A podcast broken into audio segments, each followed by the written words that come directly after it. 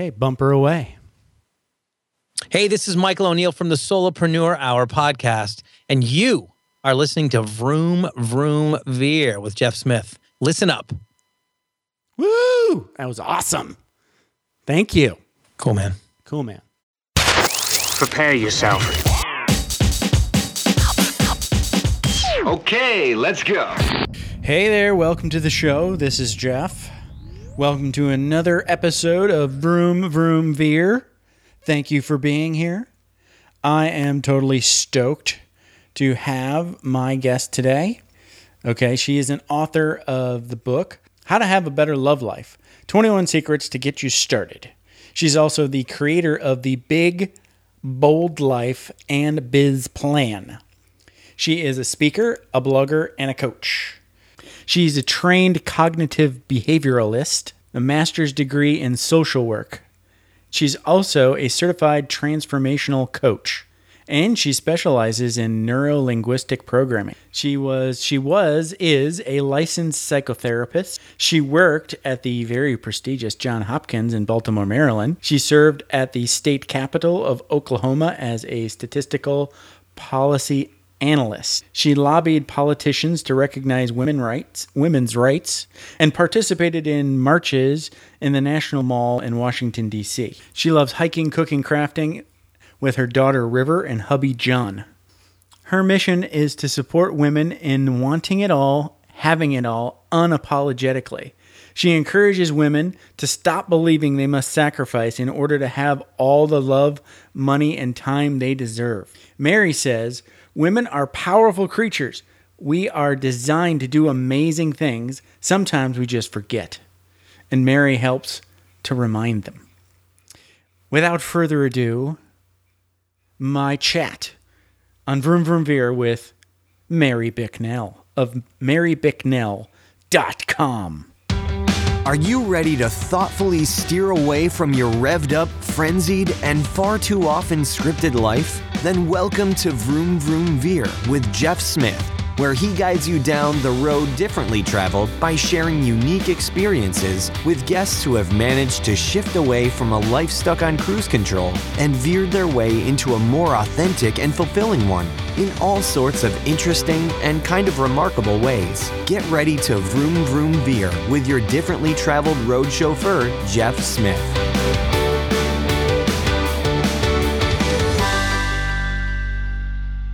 Hi, Mary Bicknell. Welcome to the show. Hey Jeff, how are you? I'm doing great. Thank you for being my uh, on my new show, Vroom Vroom Veer. Um, why don't you uh, you and I had a little pre-show chat, and uh, you were just about as excited as I was about the new show. So I love it. yeah, yeah. Yes. Tell me, uh, tell me your thoughts on the idea of Vroom Vroom and Veer. You know, it's like I can really. It, it's such a perfect metaphor for how we go through life, isn't it? We're just like fucking Right. on. We're just totally on. That's Vroom Vroom, right? Yeah. And then something catches us. Something something happens, you know, like a real life moment. And hopefully we stop. We can take our foot off the gas a little bit and then we veer off and figure it figure out why we needed to do that. And I love that. I'm saving that. That that's Yeah. that's going in the bank Okay, there you go. because you just Ew. you just nailed my brand. All right. Right. okay, so let's start off in overview mode and Okay. talk about your vroom vroom slash veer and give us just some themes of of what you some of those universals of your struggles throughout your life. So it's really visibility, and the uh, of course the opposite of that, hiding, hiding out, squelching my bigness, my boldness. You know, which is my brand, being big and bold, Right. and um, and just not being all that I really could be. I guess really, you know, like not singing my real song, not singing, not not being the person that I'm here to be, whoever that is, and however that changes through my life. That's So, amazing. I- yeah. Hi- hiding out, yeah. hiding out, hiding out. And uh, when you say that, it makes me think of uh, are you a fan of Deepak Chopra? Of course, uh, yeah. Yeah. There, there are moments in time that I'm like, in it with him, and then there's there's times that it passes, and then I come back. So Yeah, yeah. yeah, I'm kind of over him at the moment too, but I, I, I went through a big uh, a big Deepak th- phase Yeah. that lasted Yeah. many many years. He's still an amazing guy. Um, He talked about how you know your bigness, your boldness, right, is Yeah. is like desire. So what he said was being bored is basically what did he say? He said it's the irritation that you feel because you're not doing your big bold thing yes, and you're irritated and that that whole to to stop the flow of your big boldness your desire your heart's mission you Yeah. need a counterforce in your life and and he called that counterforce fear and that Mm. kind of goes with your hiding theme yes, right because so and and then th- that will sort of like take lots of different forms so Yes. talk a little bit about what you did to hide Ugh. you know, I did a lot of things hiding, but I, you know, the, one of the biggest things I did for years was uh, hiding, actually behind a couple things, liquor and men. That's my story right there. in a nutshell. liquor and men woo Liquor and men, and um, you know, I could I could morph behind them, and and I could I could drink my way into another persona, and maybe the real persona. You know, I, I definitely feel like that is valid. That that when I would be drinking, I could just be big and bold, and it was like, fuck it, no, who cares? You know, I, right this is your, not, this is your inhibition is has been yeah, but come on out. And so Right, there's right. there's Mary, or my alter ego, really Elise, which is my middle name. Um, and so I, I would hide behind that, and i have Oh. i had that guy I've, Yeah. been, I've been loud drunk guy yeah, I've Well, played that. I'm fun drunk girl. I was- you know, I, I was- wasn't okay. only allowed, but yeah, I know what you're saying. Yeah. right right so talk a little bit about uh, your your struggle with uh, with liquor yeah. So it was, you know, there's plenty of times in my life that I didn't drink. right And um, I- after I divorced my ex husband, you know, I had been with him again, hiding. I was young and he was way older. And, um, but so I wasn't drinking at the time. And now that I'm saying this out loud, I'm like, oh shit, that's because I was totally like becoming someone else for him, just like when I drank, I became someone else. Um, and so after I left him, I, I just started partying. You know, I felt like I had all this time I needed to catch up on. And Okay. it was so really so like a happy drunk at that point yeah, it was mostly, I was mostly happy drunk, but it was more that um, I felt like I had been missing out of things. And so Right. I wanted to experience, you know, going out and gave me some kind of uh, false sense of confidence, if you will. And and it was really because, uh, frankly, I was terrified to just stand on my own. You Right. know, okay who would I be if I was Mary Smithson at the time? Who would I be? It, I, mean, I'd never really found myself, figured myself out, never had really uh, known myself as a single person at all. And so that, God, that was scary because I had no one to rely on, no one to hide behind, no one to lean on. And so, since I didn't know that I could lean on myself for years after, you know, of course, when I quit drinking, I, I figured that out. But um, yeah, that was a that was a totally hiding, totally hiding because I was afraid that if I was showed up in my big boldness, that I would get knocked down. I was just terrified of being the real me. So it was easy to hide behind liquor, and then it, I could just blame that part of me. Oh, I was just drinking. oh You know. that that wasn't me i was drunk That's right. I can't believe I said that. It was because it was the liquor. Yeah, right, right, right. Yeah, yeah. Bless her sweetheart. she was Even though I think about it, I talk like that now. So I was like, you know, I mean, clearly, maybe I'm wondering. I'm now I'm wondering. Oh my God, maybe people think I'm drunk all the time. No, I'm kidding. But um, yeah, it just it hiding behind alcohol gave me freedom, and Sure. but then of course it was. Uh, it was my own imposed self. You know, I talk a lot about being in your box, right? And so I just had that box just slammed shut on myself. Yeah. So, what was the moment that for you where you just knew you and alcohol had to break up forever? because it was the first time I remember this like it was, and actually, um, it'll be 11 years coming up this year. This year it's 11 years since I drank, but um, I remember it literally. Like I can literally put myself in that moment in time, but it was the first time I'd ever gotten angry when I had been drinking, and um, and you know i and thank god i never killed anyone or all those kind of things but i was like really angry and that scared me Okay. because i wasn't i didn't know that person you know the crazy drunk person that was like pissed off at the world it was really i was so pissed off because i was like not being me Right. Right. Wow. yeah So did you go through an official recovery or did you just quit drinking? i quit You just I'm a- quit. when i make my mind up done Done. Wow. Yeah. Amazing. yeah That's cool. So we're going to move on to another veer. okay. So you said that another veer was when you were in a job yeah. and you were vrooming yeah. and you had an opportunity to take a big promotion yes and then something happened. I decided not to take it. I decided to quit. wow. And it was really, it, you know, the theme again is is hiding. It was the same exact thing. It was like it would have been easy for me to move up. It was I was a, you know, I was the trainer. I was the like the one that was doing the big things, and and uh, and so it, that would have been easy. But I was hiding out behind that job. I was hiding out behind that position, and right, right. I, I knew that if I took it, that I was just going to be living that lie, you know, and just uh, just missing out on something.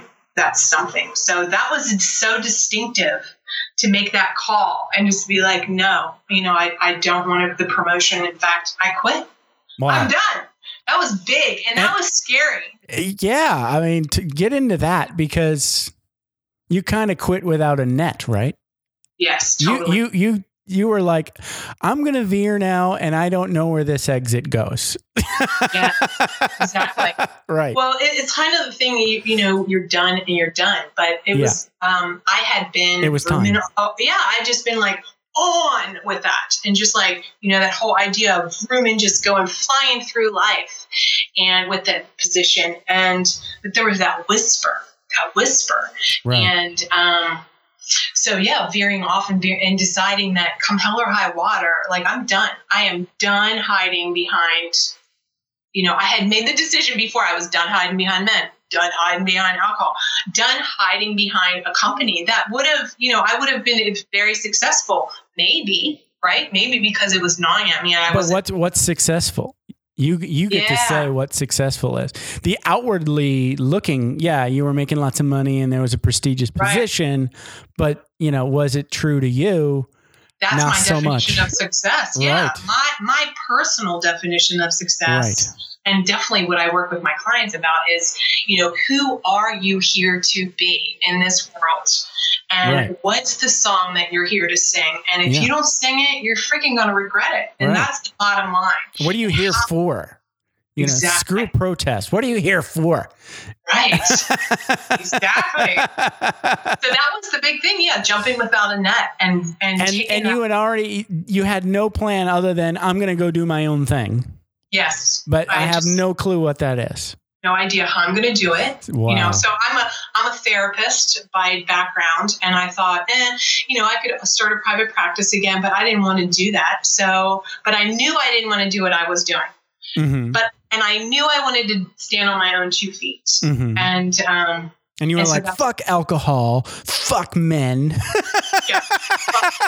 well, actually, by this time, you know, I'm happily married, so I am happily married. So this was not this was just a couple of years ago when I just Oh, decided it was to just that fuck yeah. that guy. Yeah. the alcohol was years ago. And then the Oh, okay. alcohol was even further back. But Cool. um, yeah. So yeah, it was so scary, and it was and, and I still, I literally, I'm in my office right now. I remember standing, looking out my door in my office, it's my guest house, and being on the phone and just saying no and not knowing where I was going to go, how I was going to do it. And then that started the whole like process of discovering this big world of being online and becoming a certified coach and working with women, etc. And like, I didn't even, frankly, I did not even know this whole thing existed. That's how that's how and I was. That's how like focused I was on my life and the position that I was in. I had no concept of what was to come or what was available. None, zero. Well, now you know even now that your head is in this bucket, right? And you talk to folks like me and other people in the online space. Yes. But still, you talk to your typical person on the street and you say, "Hey, do you listen to podcasts?" They're going to look at you and go, uh, "I don't have an iPhone." Or something like that. Or I don't know what that is. They they, they might say that. Or yeah, know, no, no, I don't know what that is. so what's a podcast? Yes. Right, what's a podcast? You still get that, and you know, even as pervasive as the online business world is, it's still there's a lot of people that have absolutely no clue. No idea. No, no idea. idea. Especially folks our age and older you know God, isn't that scary i mean i think about that i don't want to be one of these people that are just right. like you know i don't even know what a computer is what are those things you type where's yeah. the typewriter like i don't want to ever be like that but then I, I look at these you know 20 year olds and i'm like i don't even know what the hell they're talking about a little right. bit i've become one of those people that i'm yeah. like oh my god i don't even what are they talking like what is the newest greatest thing i don't know i, I have no idea and god knows what's going to happen when my daughter who's eight when she's my age who knows what it's going to be like well uh, i'm going to take a short detour here because uh, I had an amazing experience going to massage school about a couple years ago. And, you know, most of those folks were in their 20s or, you know, just out of high school. And they're awesome. You know, the big thing to me though was they skip right over computers. You know, yeah. a lot of them have internet in their house, but they don't have a laptop or a PC. They're on their phone. Their oh, phone is their primary right. internet device. Yes. To me, that's, that's just wacky, you know. But I grew up with computers, you know, right. so uh, that was weird to me. Um, and then I also like you know the the demographic goes like this now 23 and 24 year olds dads are as old as me now their mom and dad yeah. yeah. so that's fun in its own new way because if their mom and dad like Def Leppard and uh, twisted sister well right, right. We, we, got something to talk about there is something glorious though about being this age. You know, it's like you you, you think about it when you're in your 20s or even in your early 30s or something. And you think, and you 40 think, something. Oh my god. Oh my God, there's so old women. Right. They look terrible and they're not having great sex, and you know they're almost dead. And you know, I think God, I'm, at, you know, that's it, not that's, that's not true anymore. It used to be true, and I bought into that. But I'm, I'm yeah. uh, somebody named Mary McBicknell saved me. Yay. And I'm back on the road to sexy. Thanks. Woo-woo. Okay, so let's move on. Um, let's see here. So you gave up the promotion. Yeah. And then you you veered into your own thing. Yay. And that's working yeah. out. Super awesome. Totally so great. now this is this might be a backup, but you also had a major veer about you were vrooming along happily, probably drunk, and for the longest time you you were thoroughly convinced you didn't want to have a kid. Yeah. Talk about that a little bit. Yeah, same kind of thing. And is I do have this damn theme in my life about hiding. It's like, you know, if you tell the truth to yourself. About, yes. yes. And, and then, of course, it ripples out to the world about what you want and you don't go for it, to me, that's your ultimate definition of failure. Right. And so it's easier to just lie about it or convince yourself to the contrary about it. And so for the longest time, I didn't want to have, I said I didn't want to have a child because I thought, oh my God, you know, uh, what, how badly am I going to fuck it up? Or right, right. Who's going to be the dad? And then, you know, what kind of horrible relationship is that going to look like? And, but you know what it really was is I was terrified to even, because I didn't know whether I was even capable of being madly in love to the level that I thought that a child deserved. I didn't know because I'd never ever experienced that before, and Wow, never and, okay. and never had felt that like from my own parents. So I thought, well, shoot, I don't, I never have felt like that from my parents. How would I possibly be able to know how to do that for my own child? So let me just tell everybody, I really don't want a kid. I'm just gonna have a couple cats and a dog, and um, and so it was so sad. It was really so sad. And then the, you know the moments in my life with that where I I turned that around and said, you know, no, I really want to. I want a family. You know, I. It was really, you know, it's it's like hot. The, the theme to me, I'm realizing, is it like is it hiding or is it like deserving? It was like almost like, do I even deserve to have a child? You know, am I like even capable? Like I went through that for a long Will time. Will I be Do a good mother? All of that, Right, all of right. that kind of That's amazing. Even though I know it's you, you kind of went dark there and just got all Heidi, but part of me says good job for thinking about it. yeah. Right? As far as whether or not I'd screw up my kid if I had one. Yeah. Yeah. Well, sure. I'm a therapist for God's sake. I, I you over you overanalyzed it. I have I have a, a kid story. I'll, I'll share it real quick. Um, so my wife and I uh, tried for years to have kids. Um, so and then in 2003 ish, when we moved here from England, when I was in the Air Force still. We had an opportunity to go down to San Diego to one of the naval hospitals, Oh, and yeah. they would let you do in vitro and you only had to pay for the drugs. You didn't have to pay for anything else. So that made it like one third the cost of, for every attempt. So we started and we did like two or three of the pre appointments before they actually do the thing. And this is all just the prep work. And one of them was where the doctor goes in and does like the scope to check Yes. out the baby canal. Yeah. And during that procedure, my wife uh, threw up and nearly passed out. Wow. And the doctor kind of like gave her that, honey. Yeah, Eh, eh, you know, if if you're if you're going through this now, you better steel your loins for what's coming. you know, because this this giving a having a kid come out of there is like a whole nother level. You know, or ten Yeah. other levels, and Right. that was like our veer moment. It was like Yeah. it was a wake up call for us to start asking those questions that you had already asked yourself, and it was funny because. I Googled it. I said, should we have a kid? Whoa. Yeah, and Dr. Phil's site came up, and the and the first answer said, if you're asking the question, the answer is probably no. No. Yeah. Right, and then Yeah. and then he had ten other really good reasons why, bad reasons why people have kids, like they don't want to be lonely when they're old, or they want they want somebody to do yard work, or they want mini, they want to see what the kid would look They like. want a mini serf. they want yeah, they, want to, they want right? a slave, right? And then, uh-huh. and then at the very bottom, and it says, not everybody wants to have kids, and that's okay. Yes. And then we, and then we went out away for a weekend, and we said, do you really want to have kids? And I was sixty yes, forty no, and she was forty yes, sixty no. There you go. So that's a no. Yeah. Definitely a no. and we high fived. That's good. and we were both happy about it, right? Right. Right. and and that and so when I hear your story, I always want to recheck in with myself and make sure it still feels true. Thankfully, Yeah. it does. Right. yeah. So, um, all right, let's move on. Um, so, how did you move off of that having a kid sort of thing? I mean, we talked a little bit about the before. I mean, what Yeah. was the moment that you actually decided, no, I want to have a kid?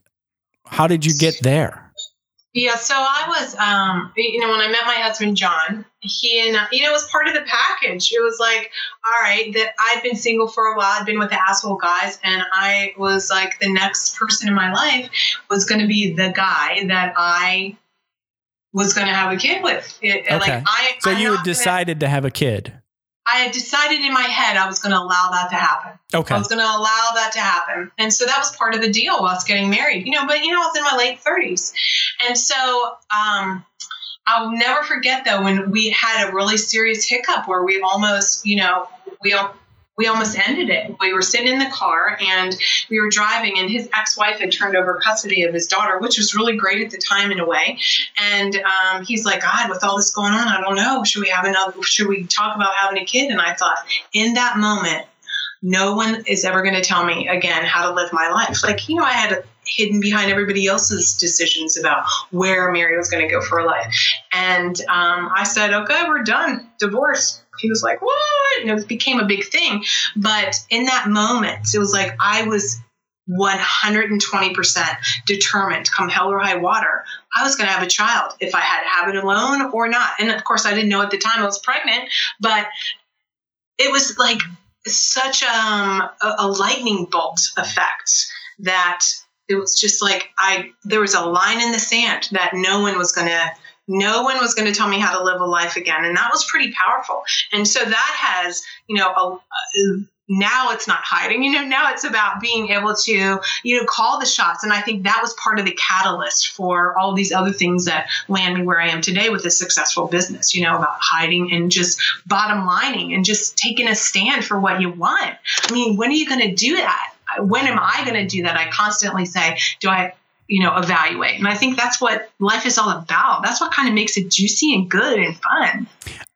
How many months pregnant were you in that moment? Six weeks pregnant. Six so weeks. I didn't even know. Yeah, didn't know. Yeah, but your hormones did.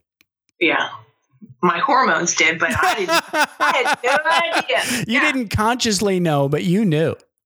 Yeah. So I, Oh. I know what, what I'm going at is is I'm making up a story that like, you know, part of you knew you were already a mama, yeah. and a little bit of your lioness was coming out.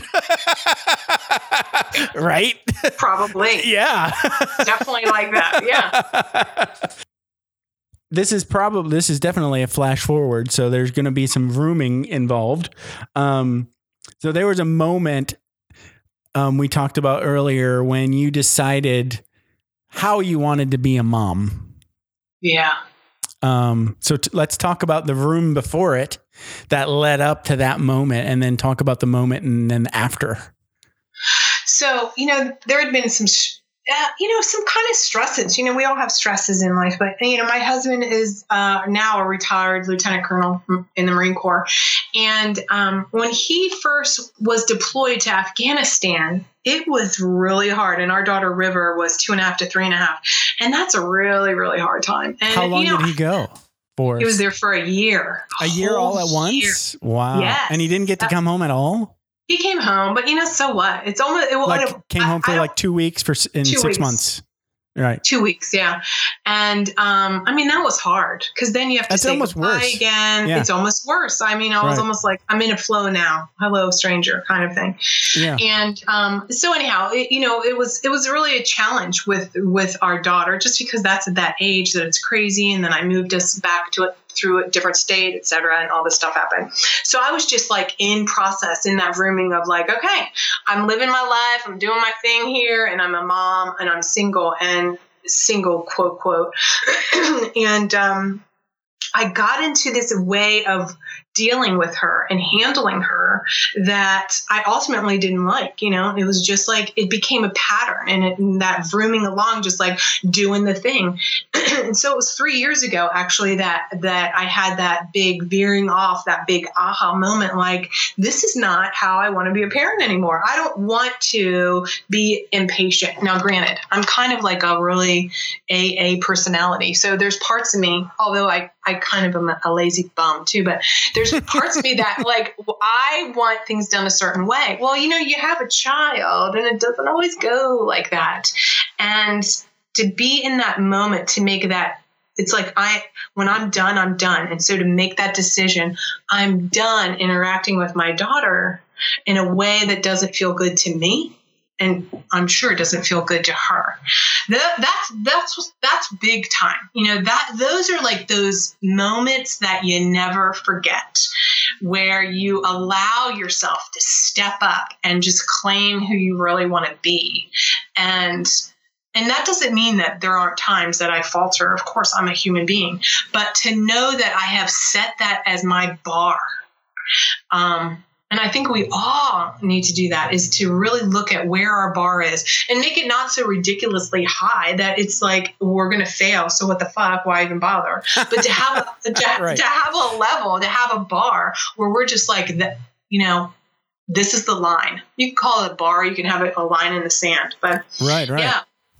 And so, yes, I know I'm a great mom 95% of the time. And, and that 5% of the time, oh my God. I'm like, who in the hell are you? Are you crazy? Yeah. But that's no, it's good. Um you know, I don't I, I don't have a whole lot of um perspective because, you know, not a dad, not a parent. Yeah. Yeah. But I can talk a little bit about some really super impressive parenting that I saw. It's funny, I didn't know your husband was in the military. Geez, we have Yeah. things in common. I know we do. Totally. Yeah. So you kind of get the, you know, I was the guy that went on deployment. I think Yeah. I had it easier than my when than my wife at home. By the way, Yes. because we very much get into a routine in Groundhog Day and vroom through it, yeah. where you have to deal with stuff.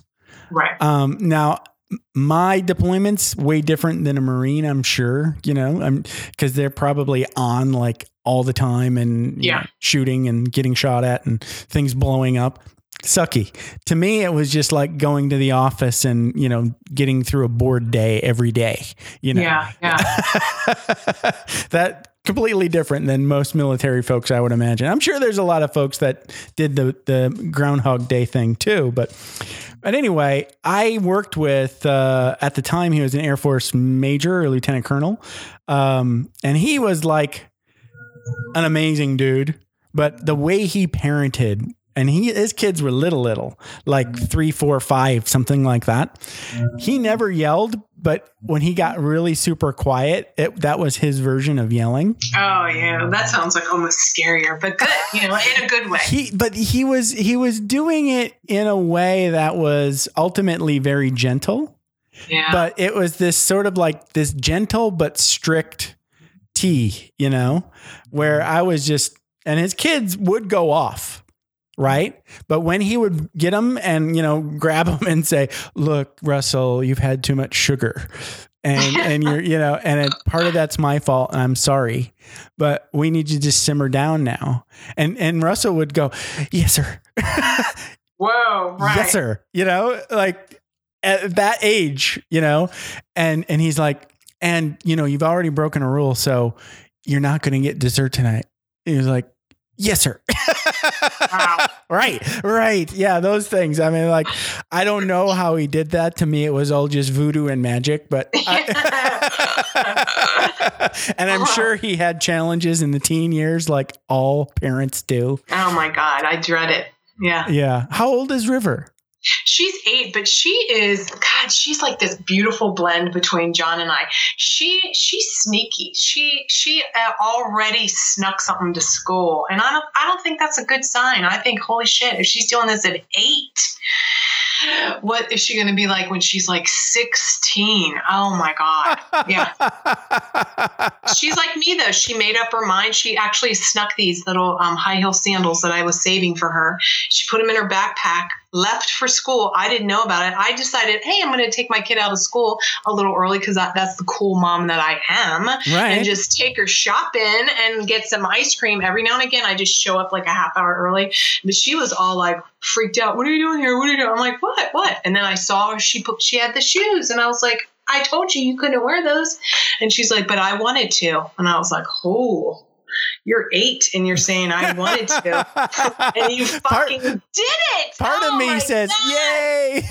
Part of me me says, too. "Bad girl." Me too. I mean, right. Like those are those moments as a parent, like, oh my God. you know, want to celebrate it, and you want to, and you want to temper it at the same time. Yes. Oh my God. So first you have to punish, and then later on you secretly give her a high five.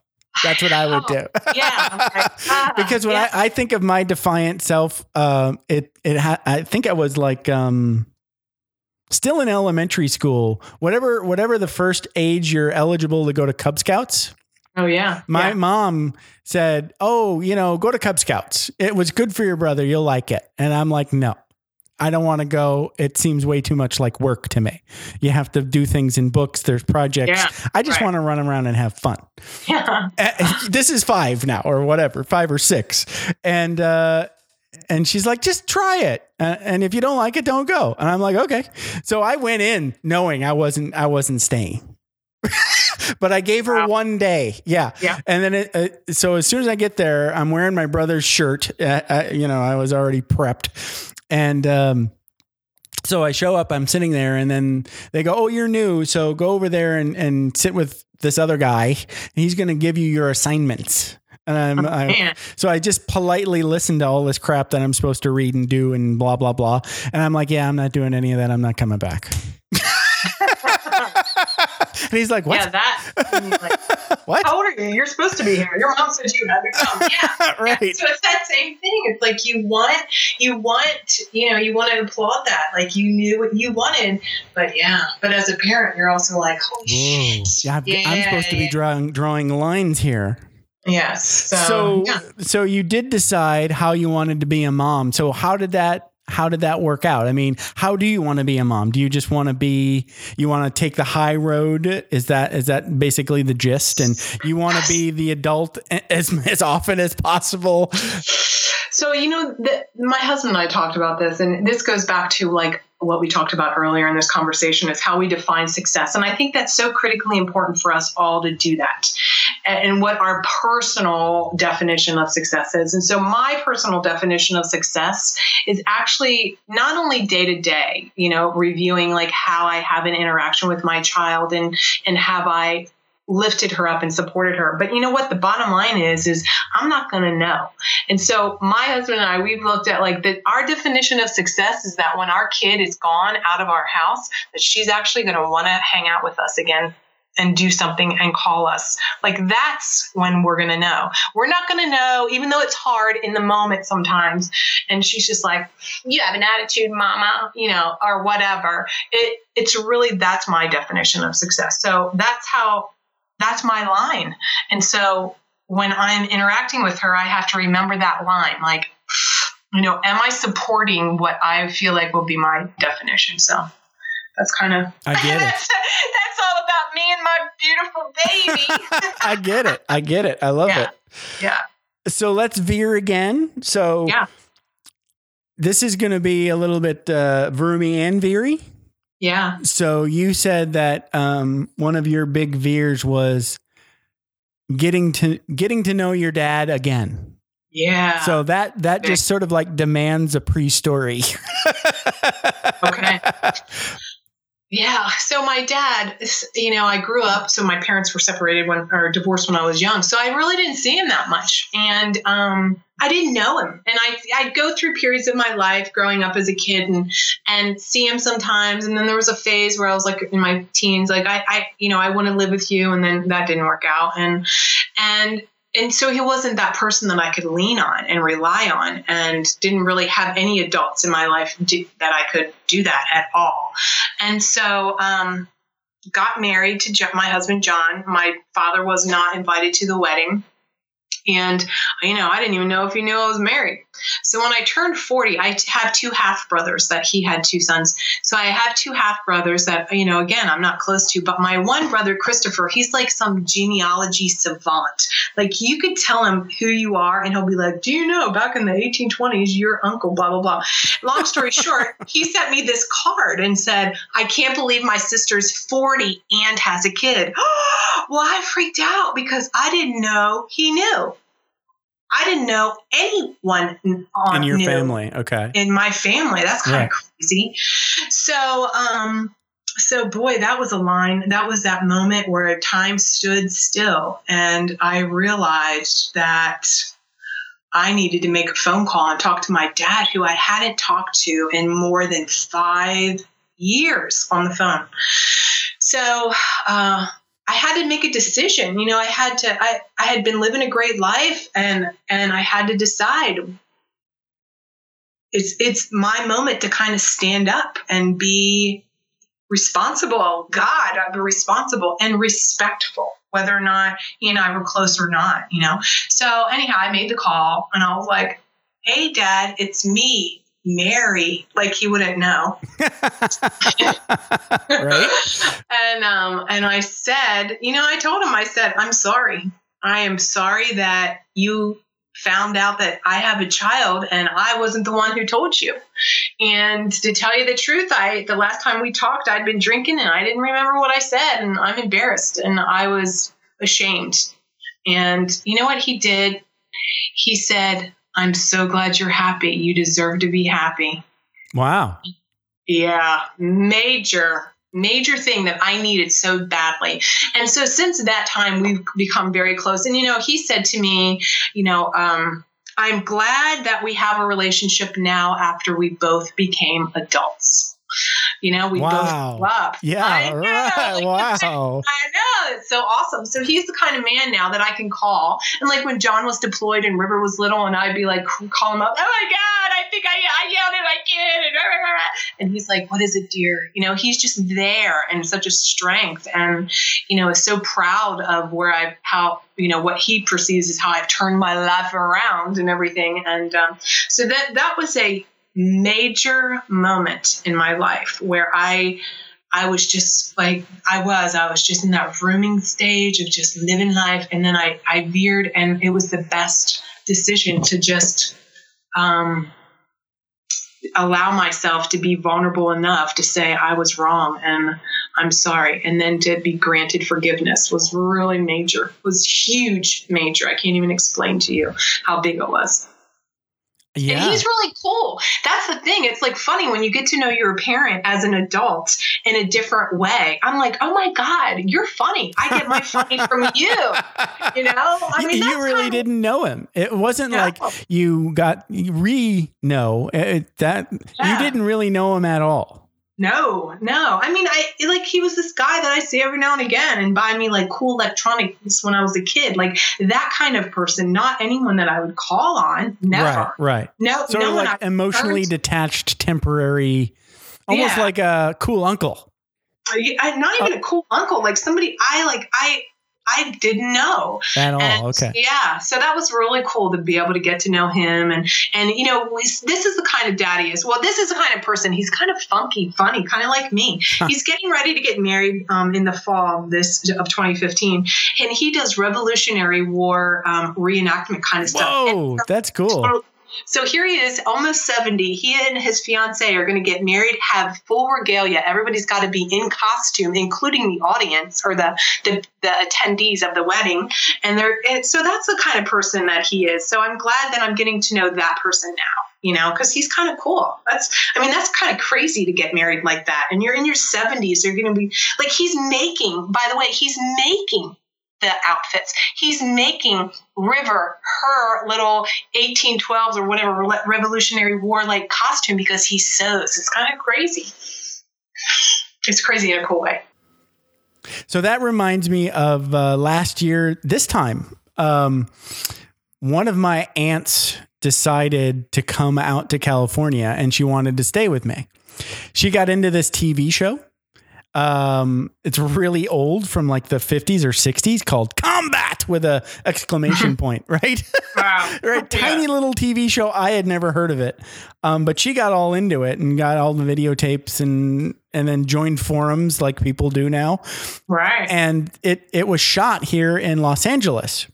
So anyway that was the impetus of her starting to ask other folks in our family to come out to california oh, wow. it turned out to be three cousins and two aunts, five women all at once for a weekend in my tiny little house here in oh. California. Yeah, I know. It was fun though. but we had that experience yeah. of I left home when I was 18 and joined the Air Force. And then I would go home, you know, a couple times a year, maybe, maybe less, maybe more, depending on where I live. yeah. But I never really got to know those people as grown-ups. Yeah. So that weekend was a lot of fun.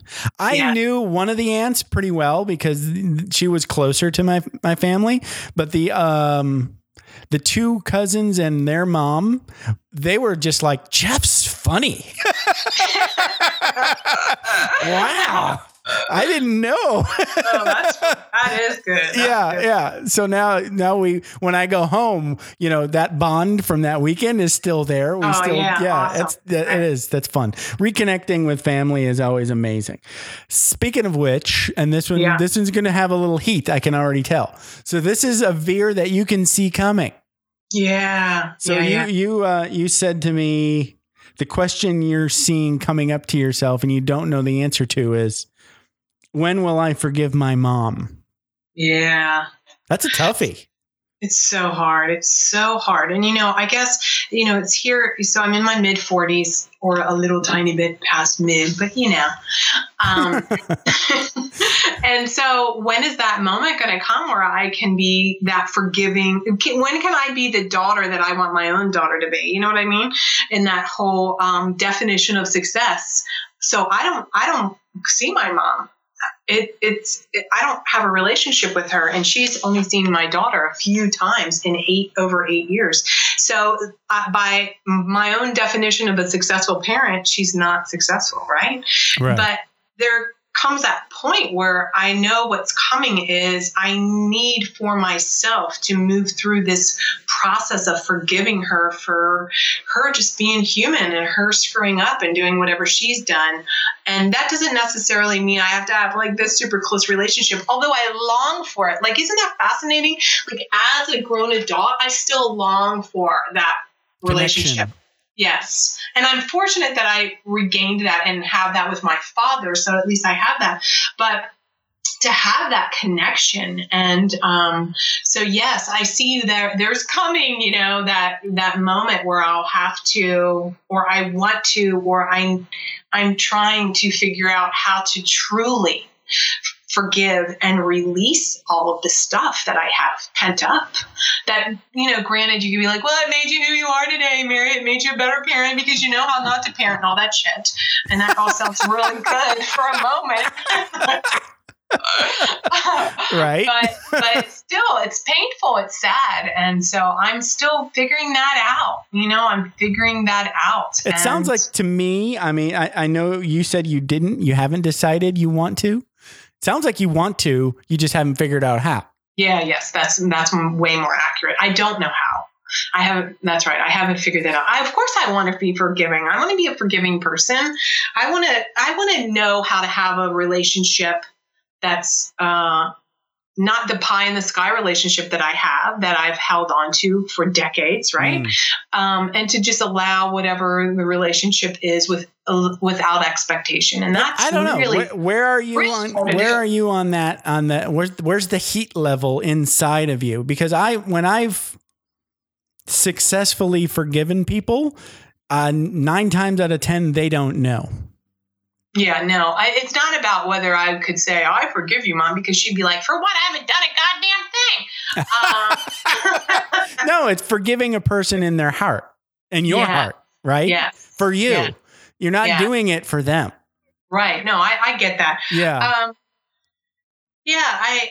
It, it's it's I don't know how to do that necessarily. Right. I guess it's because, like I said, you know, uh, I, like That's when I'm done, I'm done. too. Yeah. Yeah, when I'm done, I'm done. So when I when I forgive, I'll forgive, and I'll be done with Yeah. whatever animosity. And uh, for whatever reason, I must I need to analyze this a little bit more. I don't know. I'm getting something out of Yeah. holding on to that. You know, Yeah. and You so, need to incubate more.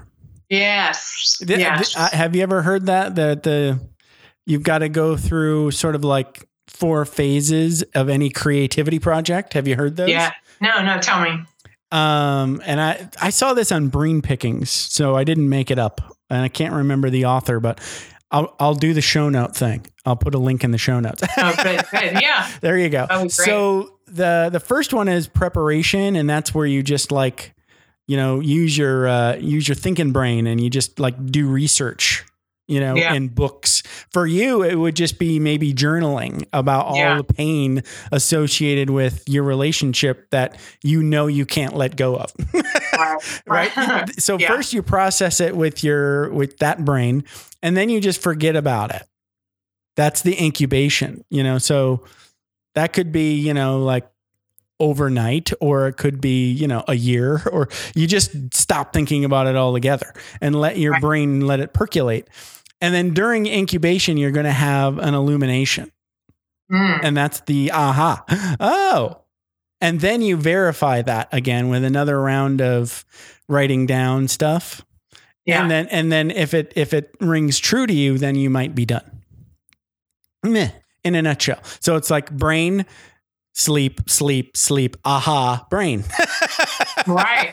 Preparation, incubation, illumination, and then verification. Wow.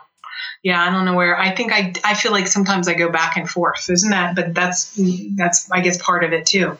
It's it's kind of uh Well, yeah, and this is going on. It's not this. This, is more like evidence based. It's like happening. It's yes. somebody somebody like observed these things happening, and it's happening at like little scale. So like you're always whenever you're not doing a thing. Like right now, I'm not like reading a book that I've read this morning, but Right. part of my brain is incubating. is working on it. right, Yeah. right, right. Totally. Yeah, Yeah. I get it. Yeah, yeah. This has been a blast. Super great. I loved it. I love. We should we should talk all the time. Let's just talk all the time. You can be in my mastermind. there you go. and uh, and we'll listen to Def Leppard. Do you like Def Leppard? Were they were they I part do. of you? Yeah.